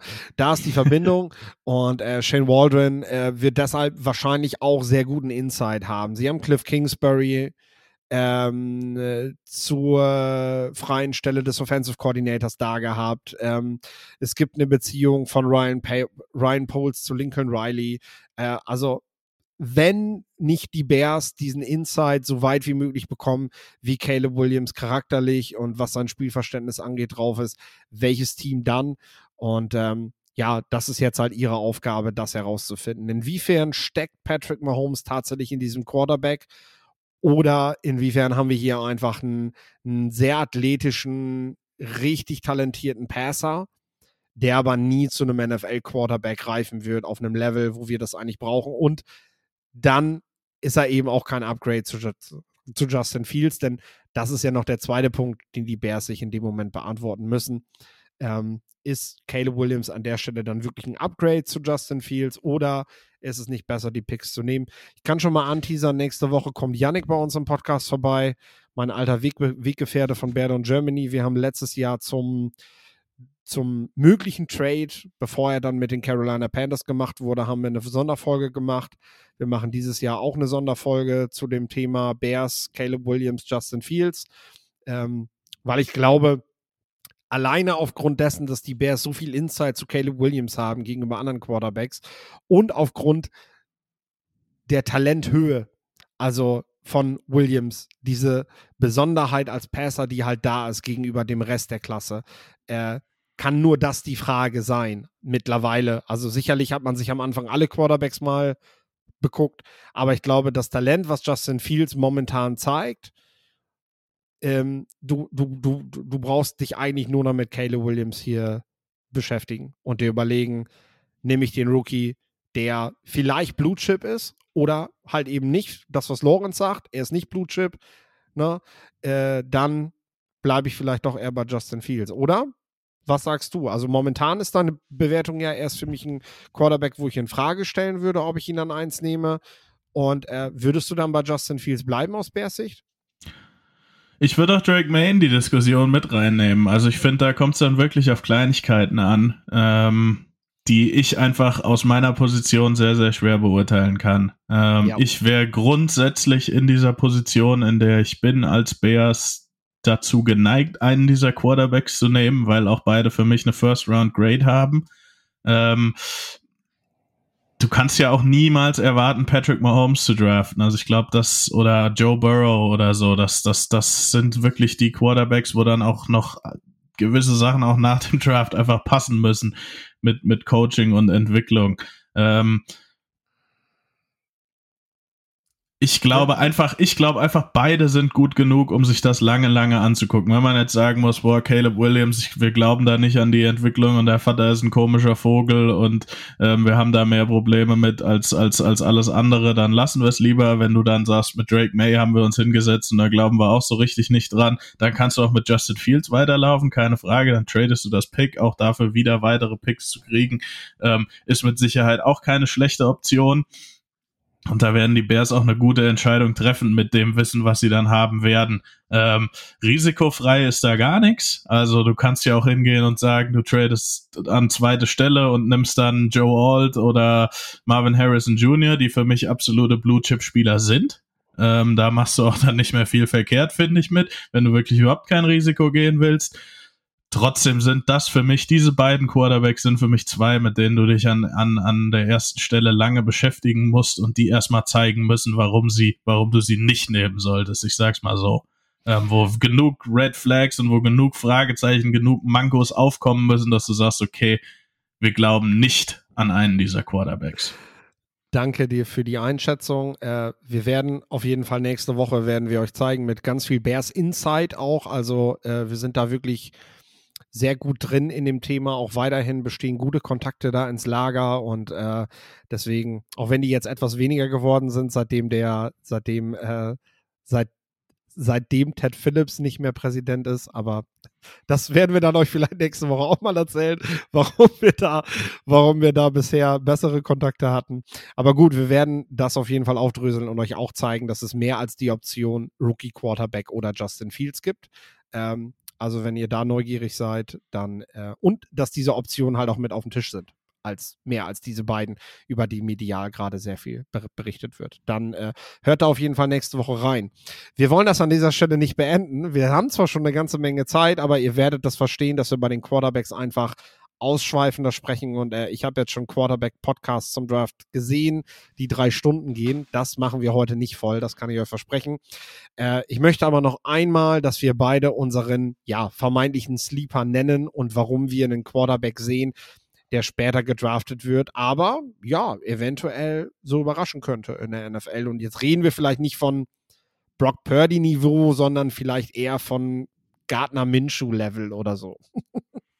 Ja, ähm, vielleicht. Also auch das ist ja eine, eine gute und überraschend gute Karriere. Ein Gardner Minshew, glaube ich, ähm, sehr spät gedraft worden. Ja, ich habe Austin Reed äh, von Western Kentucky, den hatte ich ja schon vor der Saison so ein bisschen als derjenige, ah ja, behaltet da ein Auge drauf, der ist von West Florida, war damals am FCS-Level sehr erfolgreich, ist nachdem Bailey Zappi alle möglichen Rekorde gebrochen hat und der Leading Passer im College war, hat er sich gesagt, ja, das will ich auch. Ähm, dann eine super erste Saison bei Western Kentucky aufgelegt leider keinen Schritt nach vorne gemacht. Sein 2022er Saison war wahrscheinlich noch besser. Wenn er so nochmal gespielt hätte, hätten wir ihn wahrscheinlich auch beim Senior Bowl gesehen. Ähm, physisch ist er okay, sein Arm ist jetzt auch nichts Besonderes. Ähm, er hat halt sehr, sehr viele Bälle geworfen, war überall statistisch sehr erfolgreich. Ähm, schematisch wird er sich anpassen müssen, das haben wir, das ist aber klar aus dieser Western Kentucky Offense, aber jemand, der eine gewisse Accuracy mitbringt, ein gewisses Selbstvertrauen, ähm, und auch in Flashes, in, in, in Teilen auch mental ähm, ja vielversprechend ist. So formuliere ich mal. Und deswegen als, ja, wir ihn vielleicht mal auf einem NFL-Feld sehen werden, als jemand, der gut, wir haben jetzt letztes Jahr wirklich einen Run gesehen, dass in der vierten Runde viele Quarterbacks genommen wurden, aber vielleicht als fünf, sechs Runden Pick, ähm, der dann doch mal spielt und vielleicht auch gar nicht so katastrophal schlecht. Sehr gut, ja. Äh, ich hau jetzt erstmal kurz eine Liste an Namen raus, die alle irgendwo Gründe haben, warum sie später gedraftet werden oder äh, ja, die man aber trotzdem mit auf dem Zettel haben sollte. Das ist natürlich Jordan Travis, Florida State, schwere Verletzungen gehabt, zwischendurch auch als First Owner gehandelt gewesen. Ähm, dann haben wir, ich hatte Joe Milton vorhin schon genannt, das athletisch überragende Profil, was sich aber überhaupt noch nicht auf dem Platz gezeigt hat.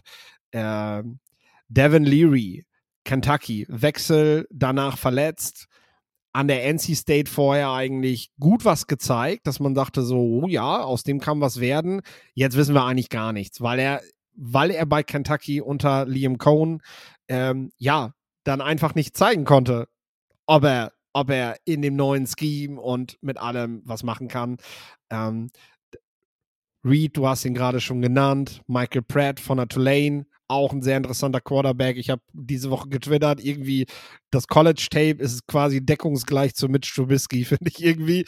Äh, also finde das sehr, sehr interessant, einfach wie du immer wieder diese diese ja ungenauen Bälle dazwischen hast, aber dann auch wieder diese, diese Fähigkeiten siehst, einfach in einem Quarterback, aus dem tatsächlich was heranwachsen könnte.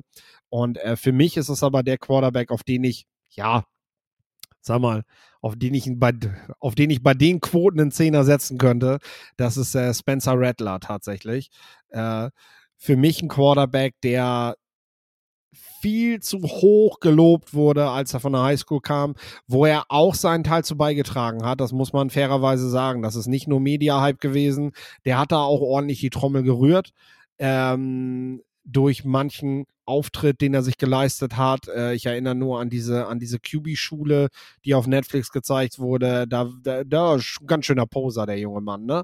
Und ähm, dann, ja, gebencht für Caleb Williams Wechsel zu South Carolina und dort, ja, Demut gelernt, sag ich mal. Und das merkst du in jeder Faser. Die Interviews, die er seitdem er dort angekommen ist, gibt, die, die zeigen einfach einen wesentlich festeren, bodenständigeren Quarterback. Er würde auch am 28.09. würde er 24 werden.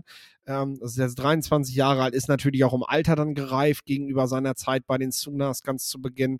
Ähm, es passt schematisch, was er da gerade macht. Du siehst einen sehr sauberen, gut ausgebildeten Passer. Das muss man einfach sagen. Spencer Rattler ist, äh, ja, wie man einen Ball wirft und Armtalent, das ist da. Das ist definitiv vorhanden.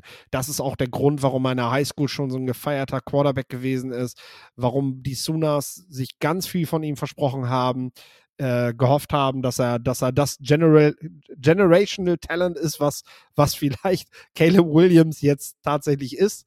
Ähm, und wenn man dann bedenkt, die Gamecocks, was haben die in den letzten zwei Jahren gehabt? Natürlich haben wir jetzt einen spannenden Wide Receiver dabei im Draft, ne?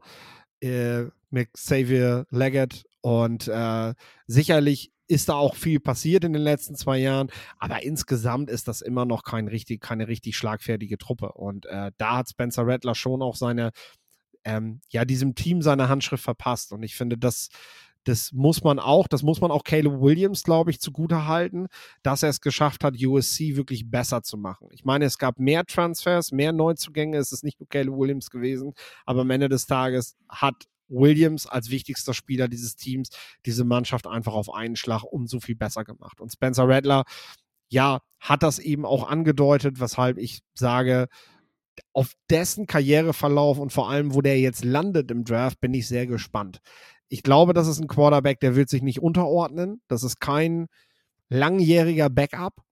Äh, Spencer Rattler draftest du und dann wirst du ihn irgendwann spielen lassen müssen und dann geht's auf oder er ist dann halt irgendwann aus der National Football League verschwunden. Ähm, so würde ich ihn schon einschätzen. Aber doch ein sehr interessanter Verlauf, äh, den, wir, den wir vielleicht noch mitnehmen werden bei Spencer Rattler. Ja, das ja. ist meiner. Rattler ist mir tatsächlich zu wild und inkonstant, aber er wird auch gedraftet werden, er wird eine Chance bekommen. Mal gucken, O-Line war ein Riesenproblem bei South Carolina, leider seit er da angekommen ist.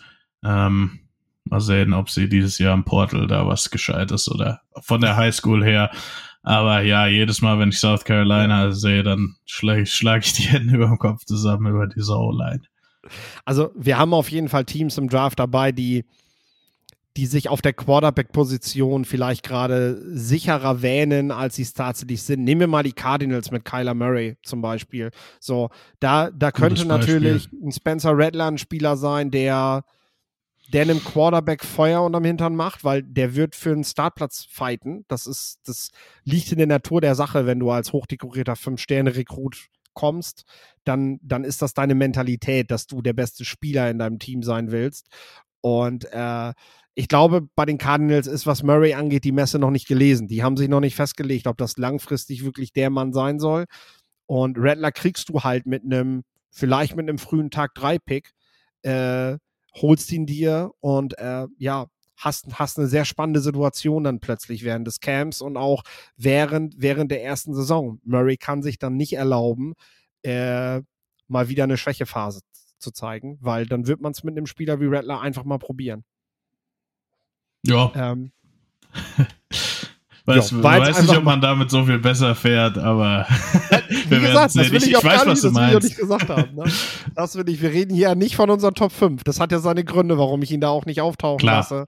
Äh, ne?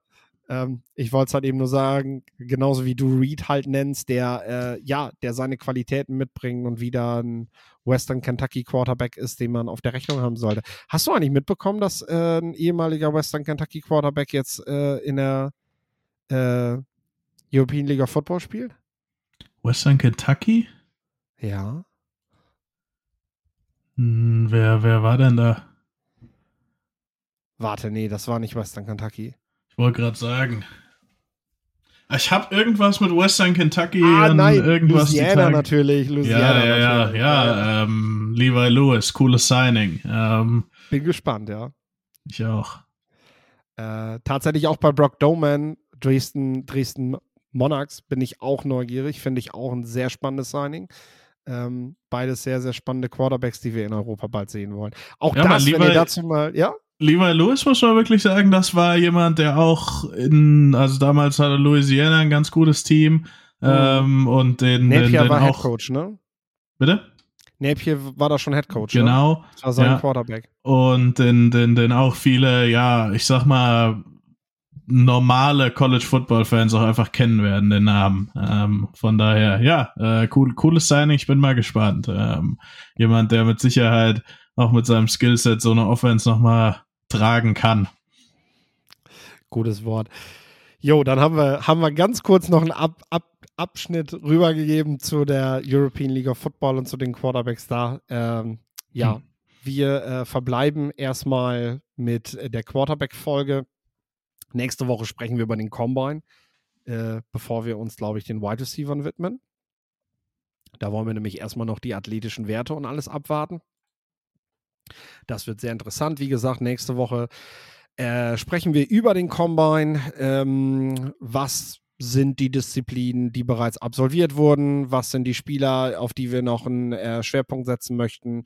Und äh, dann wird es da, äh, da noch einiges zu geben. Okay, wir haben jetzt, glaube ich, fast 90 Minuten rum. Das reicht. Äh, ich hoffe, ihr seid gut informiert worden über die Quarterbacks und äh, könnt jetzt weiter durch die Draft-Season schreiten. Nächste Woche dann die Situation der Bears genauer beschrieben. Combine habe ich gerade schon gesagt. Und natürlich die News-Folge. Drei Folgen Football-Quark nächste Woche. Ob ihr das alles schafft zu hören, ich bin gespannt.